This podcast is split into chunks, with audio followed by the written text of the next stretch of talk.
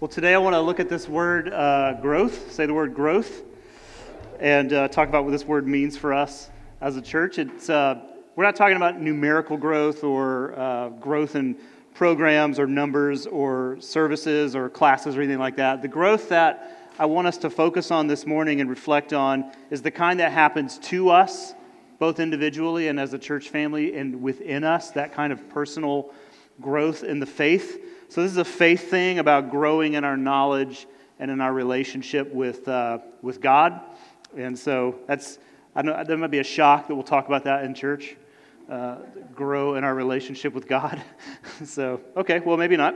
Um, but uh, that's what we want to do. So, for us, faith is that thing that you have, uh, at least this is how we think sometimes. Faith is that thing that you have when there's no proof of something. It's a blindness kind of thing. Like, uh, well, I don't really know, so I'll take a leap of faith. You ever use that phrase? Like, I'm just going to jump for it. I'm just going to go for it. Step of faith. Um, that's thank you over here in the left section, wide awake. Um, that's what we normally think about when we think about faith. It's this thing you have when there's not a proof of anything. It's a blindness uh, kind of thing. But the, when the writers of the Bible use the word, which is the Greek word pistis, you got to be careful with that. Um, pistis, say that, just so I can feel alone here. There you go, good. That's the word the writers of the Bible use, and they talk about the word faith, that's what it is. But they're talking about a trust in certain information. They're not talking about something that's blind, they're talking about a trust in certain information about something. And in the case of the writers of the New Testament, they're talking about, of course, Jesus. Faith in Jesus wasn't for them, it is in a sense for us, because we're going on the stories and the testimonies of people, but for them, it was not a blind jump into something that wasn't there, but it was a trust in the stories and the experiences and the things that they had witnessed as well.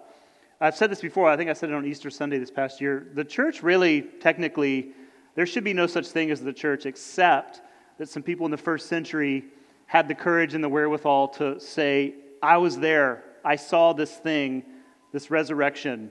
That's why the church is even around is that people had that experience, that story, and they told it and retold it.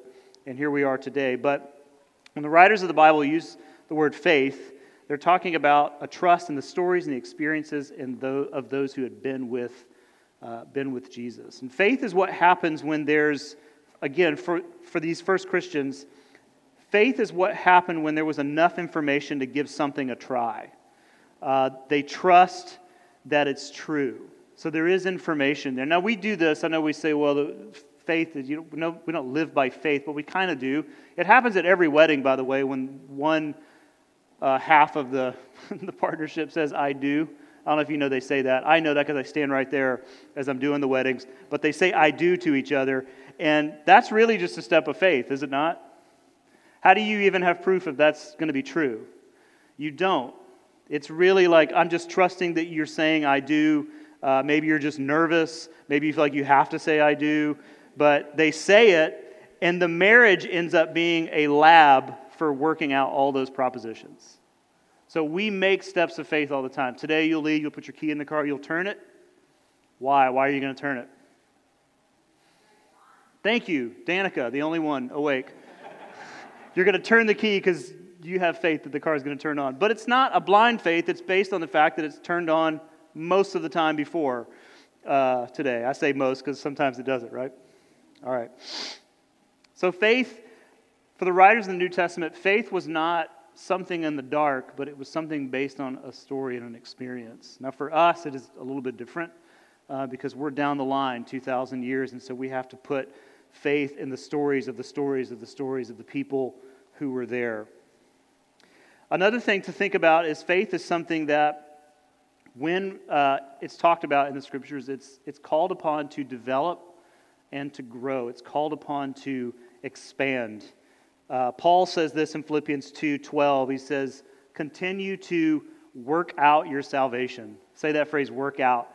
To work out your salvation. I love that because you just think, well, I thought salvation was this once, this kind of once and for all thing. The word for salvation, by the way, is the word soteria. It's this wonderful word, but it doesn't just mean like a saving from something, but it's actually a word that means to be made whole again, to be renewed, to be restored.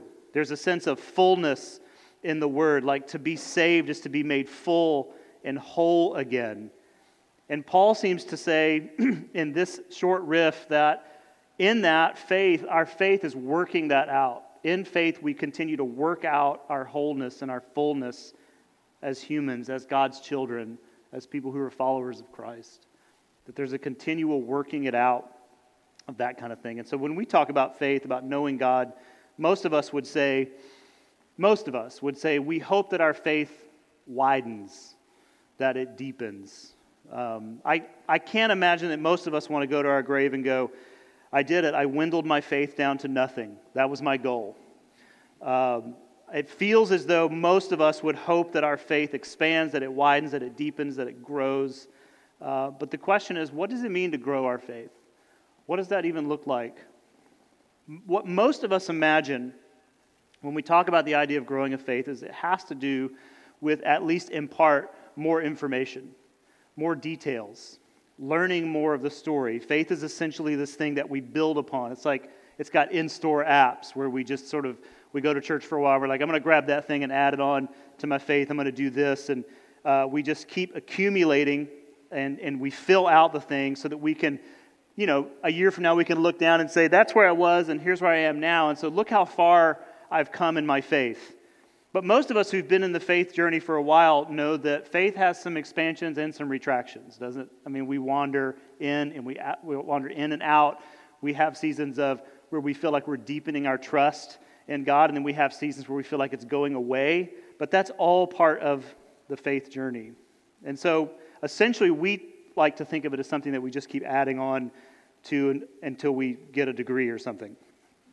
Um, and this has to do simply with learning more parts of the story. Give me more parts of the story of Jesus. Tell me more about this part of the Bible, just piling on more of the details about bits and pieces that make up uh, the story of faith. And that's true. Part of the faith experience is informative, it's learning the stories and the histories and the theologies. That's part of it.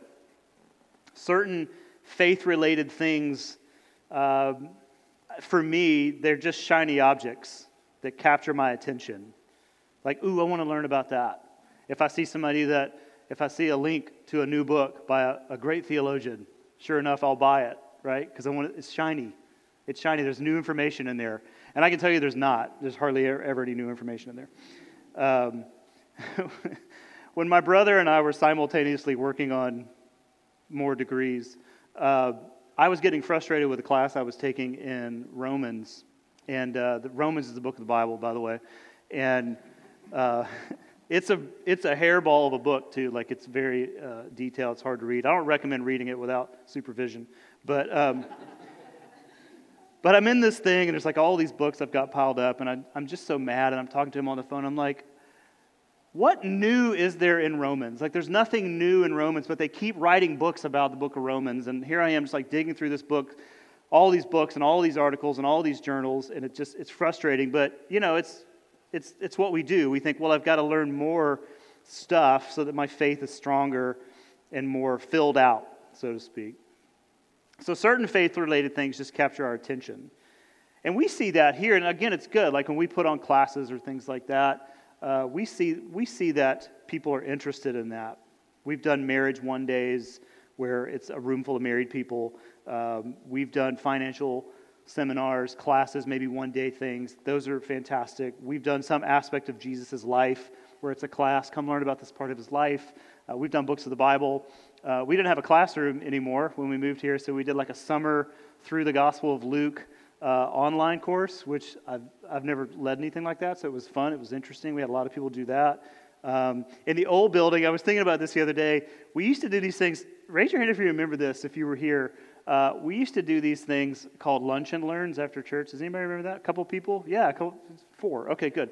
Uh, wow. All right, so we're good. They were excellent. They were really fun, and we would we would do lunch, and we would have like a scholar stand up. So it wasn't me, but it was like somebody who knew things. Oh, you didn't know that? No. Yeah.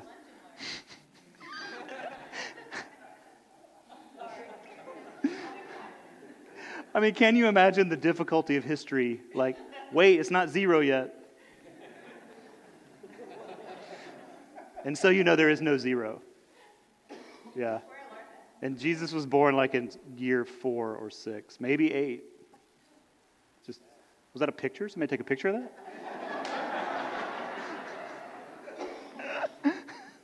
so don't do this. so uh, anyway. And actually, let me stop and say this before, we, before I go on, but like, uh, you'll actually see a survey in the Monday after tomorrow if you're on our email list, and it's a growth survey. And we just kind of want to hear the ways that you grow uh, so that we can help in some areas like that because we want to do more of these things. And, uh, but I, I loved the lunch and learns, mainly for the lunch, but for the learn too. It was fun. But part of the faith experience is informative. We need to accept that. We have to learn parts of the story. And there are images all throughout the Bible of people uh, getting the information, of men and women and children sitting at the feet of Jesus, just learning and listening from him. Uh, the character of Mary in one of the Gospels, in one of the Gospel accounts, she's always, every single time that they mention her name, they mention that she's sitting at Jesus' feet. No matter the story, she's always at Jesus' feet. It's the posture and the language of a disciple. And so there's this constant gathering of the information learning, just listening and learning to him. One of the reasons that I made sure as a high school student that I made it to church on Wednesday nights. You know, remember Wednesday night church? That was fun. Uh, we had a blast at ours, but I loved sitting and listening to more information. Um, I was a believer, but limping in some respects, but I loved hearing more stories and asking more questions and those things are great. So, interest level and fact finding is definitely a key part of the faith experience. And when the writers of the New Testament talk about faith, a growing faith, that's what we want to focus on here for a few minutes. They don't uh, use a phrase like spiritual growth. I know we use that, and it's a fine phrase. But they, that phrase is never really used in the Bible. They talk more in terms of something expansive that's happening in our lives, like a taking over and a filling out that happens. That faith is ultimately about fullness. Say the word fullness. When the writers in the New Testament talk about faith, they're talking more about fullness, wholeness. And so I want to close our morning. I'm not done, but I'm just using that as a transition. I want to close our morning looking into this profound text, Ephesians 3, verses 14 through 21. Um, Ephesians is a letter that uh, Paul wrote to, a, to several churches. It's a circular, if you want to use an old phrase. But it's this letter that was passed around to churches in Ephesus. And uh, Paul wrote this letter, and in it, there's just all these great teachings about what it means to be a follower of Christ. But what we're reading in this section, and this happens several times in the letter, what we're reading in this section is actually a prayer of Paul. So Paul would at times write his prayers in the letter so that they could see and hear and even read how he was praying for them, which I find extraordinary. And, um, and so let me read the whole prayer to you, and then we'll, and then we'll put some stuff on the screen here and move through it uh, together. Just look at a couple of parts. But this is a prayer prayed by Paul for these churches in Ephesus, and you can think of this as a prayer for us too. He writes, For this reason, or he prays, For this reason, I bow my knees before the Father from whom every family in heaven on earth is named, that according to the riches of his glory he may grant you to be strengthened with power through his Spirit in your inner being, so that Christ may dwell in your hearts through faith, that you, being rooted and grounded in love, may have strength to comprehend with all the saints what is the breadth, the length, and the height, and the depth, and to know the love of Christ that surpasses knowledge, that you may be filled with all the fullness of God. Now, to him who is able to do far more abundantly than all we ask or think, according to the power at work within us. To him be the glory in the church and in Christ Jesus throughout all generations, forever and ever. And you know the last word. Amen. Yeah. I love that verse 20. Now, to him who is able to do far more abundantly than all we ask or think. Some versions say all, all we ask or imagine. This is typically the verse churches put out when they're trying to build a new building. you know what I mean? Like, we can do it, guys. Whatever you bring, you know, God can do more than we can imagine, but this is not really attached to something like that. This is attached to what God can do within us. And so uh, we'll back up and look at a few things. Look at verse 16. I just want to hit three parts here. Verse 16 that according to the riches of his glory, he may grant you to be strengthened with power through his Spirit in your inner being. So, inside of Paul's prayerful tone and words, there's this very specific request uh, made to God on our behalf, which is that we would allow God's Spirit to work in us. Now, I know that's spooky and mysterious and weird, but that's the Spirit. We don't really have control over that, but there's this prayer made on our behalf by Paul that we might allow the Spirit of God to work within us. What does that mean? Well, whenever the Spirit is talked about in the New Testament, it, it's so much, it has so much to do with transformation. That there's this leading in our lives into a different shape of living. This is about becoming different people. That our faith is opening a way for change and that our lives are being reshaped. You can sort of see it this way like we're not the same as we were. We're still, in essence, the same people, but we change. We're not the same. Something is happening at the core of who we are. And so, faith, before we move to the next part, faith here in this prayer is defined as something that is right on the front end of change. That we're changing, that we're developing, that we're reshaping into new people. And then in the next part, in verse 17, the next part of the prayer, Paul says, So that Christ may dwell in your hearts through faith, that you, being rooted and grounded in love, uh, he uses the word heart there. Uh, the word heart is the word cardia. You probably didn't guess that, did you? Cardio, right? In the ancient world, the heart is not a word to describe the actual heart I mean, it is to describe the actual heart, but it's not to describe, when we're talking about faith things, it's not this thing inside your chest. And it's not just also your feelings. Play that thing with all your heart, you know, whatever that means. Uh, run with all your heart, that's true.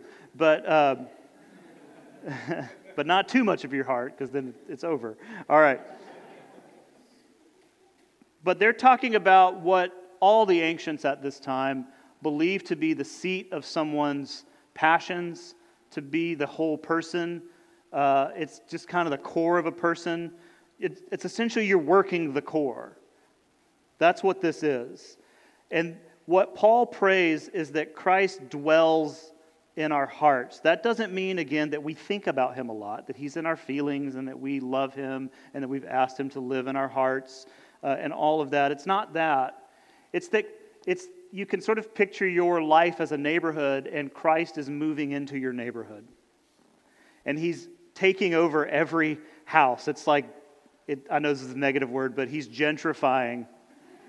He's gentrifying your life. And that means it's frustrating. No, you can't move into here. You can stay over there, but you cannot move into this part.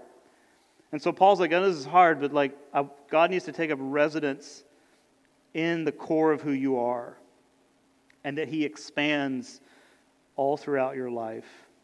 Verses 18 and 19 continue. Uh, and love may have strength to comprehend with all the saints the breadth and the length, the height and depth, and to know the love of Christ that surpasses knowledge, that you may be filled with all the what? Fullness of God. Now I know Paul was a humble man at times, but he had to step back and go, Now that's a good phrase. that you be filled with all the fullness of God. But it starts there with, and to know that the love of, or to know the love of Christ that surpasses knowledge. What does this mean? Well, Paul talks about this a lot in his letters, but also in his prayer here. It's not just about knowing things about Jesus. It's not just about knowing things about church life or about the Bible as a whole. It's about loving Christ. The love of Christ is what fills us. It's, um, I remember like talking to uh, people much smarter than me, whether they're professors or writers, and like I think I have this cool idea, and I present it to them and go, Have you ever thought about this? The story of Jacob, have you thought about this? they're always so kind, just like, and they show me the volume they wrote on it or whatever. but, uh, but there's, there's this wonderful place that you see these brilliant people of faith get to where they're just like, you know what, I just don't need any more information. That's, that's where you want to get to. That the information is great and it's great to tilt your head and go, oh, that's so cool. I didn't see it that way before. But it does, what, what must surpass our knowledge is the love of Christ that lives in us. You can also see this as um, the typical indictment on Christians, both in America and perhaps in other countries as well. But they know a lot of stuff and they're very religious, but the love of Christ does not reside in them. Uh, and so that's, that's another way of looking at this part of the prayer as well. That what's most important for Paul and in his prayer is that it's great if we learn things, but what we must learn most is the love of Christ. That the prayer is about, and this prayer is about being full of that, that Christ's love would fill our lives, that we might be filled with all the fullness of God. A uh, couple pictures here, a couple stories. This is my class that I teach on Monday nights. Uh, this is my tribe. Um, I made them pose because otherwise they're throwing, throwing things at me. But uh, no, they're working. They're taking a test actually. This is a couple weeks ago, but I teach a class on Monday nights. They're all freshmen. It's the first biblical studies class they take as college students, so it's kind of an eye opening thing for them. And every year, um, in the, oh, that's a Dead Sea Scrolls um, fragment. You like that? They didn't like that. They were like, that's cool. Okay. Um, but anyway, every year I go into this every semester I go in, this is what I think every semester. Oh, this is going to be so cool. This is going to be, I mean, we're going to learn things together and we're going to move through the Bible together and we're going to pray together. I'm going to end class every, every night with prayer. It's three hours, by the way. It's 6 to 9 on Monday nights. Uh, sometimes I forget to give them a break. I can usually tell about 8.30 that I haven't given them a break. Um, but I'm always like, we're going to stand and pray together, and I'm going to get to know them, and we're just going to like experience the story of God, and they're just going to love it and love it and love it. And about three weeks in, I'm just, I walk in, I'm just like, forget it. Here's the information. Next slide, next slide, next slide, next slide. Because they're just kind of like, hey, can you just, can you just give us the, what's going to be on the test? That's where they're at. Are you with me on that? Like you think, like you imagine like they're just you're going to say something that we're going to oh let's look at this thing and let's look at this thing in psalms and you read it and you look at them and kind of like y'all and you look at them and uh, and they're just like is this going to be on the thing? Does this have to go on our paper? And can you go back to the last slide? And i'm like sure i'll go back to the last slide. I'll go back to the last slide. And uh, you know but it's my fault. It's my fault because i'm confusing the environments.